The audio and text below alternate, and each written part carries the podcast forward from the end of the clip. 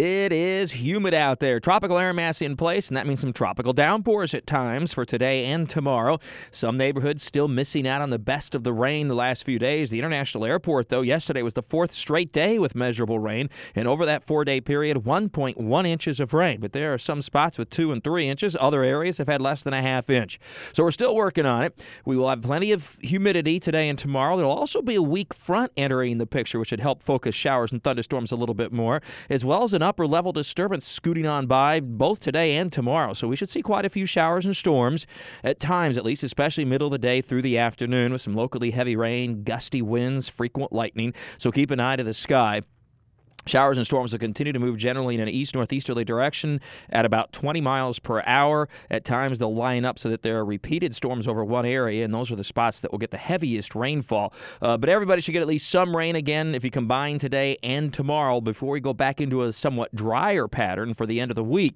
So, yesterday, fourth straight day in a row with some measurable rain at the International Airport, and also a high temperature of only, dare I say, 89 degrees, and that broke a streak of 17 straight days at or above 90. We're at 23 for the year, way above where we should be by this time of year. The average for the year is 82 90 degree days, and we're well on our way to that, especially with the hottest part of the summer, of course, still ahead. And in fact, today's 90 degrees uh, temperature is the average high. So our average high today at 90 stays there until about the middle of August before we see that average high temperature dip below 90 again. So we are now reaching the zenith, if you will, of our summer over the next couple of months with an average high temperature at or above 90 degrees from now through all of July and the first couple of weeks or so of August.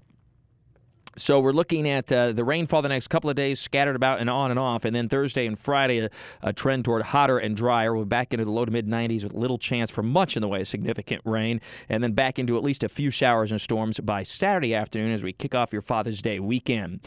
In the uh, tropics, no areas of concern right now. Pretty quiet. Good news. More, of course, in talking the tropics with Mike at WOKV.com and ActionNewsJax.com. With your weather all the time, I'm Chief Meteorologist Mike Buresh from the CBS 47 at Fox 30 Action News Jax First Alert Weather Center for News 104.5 WOKV.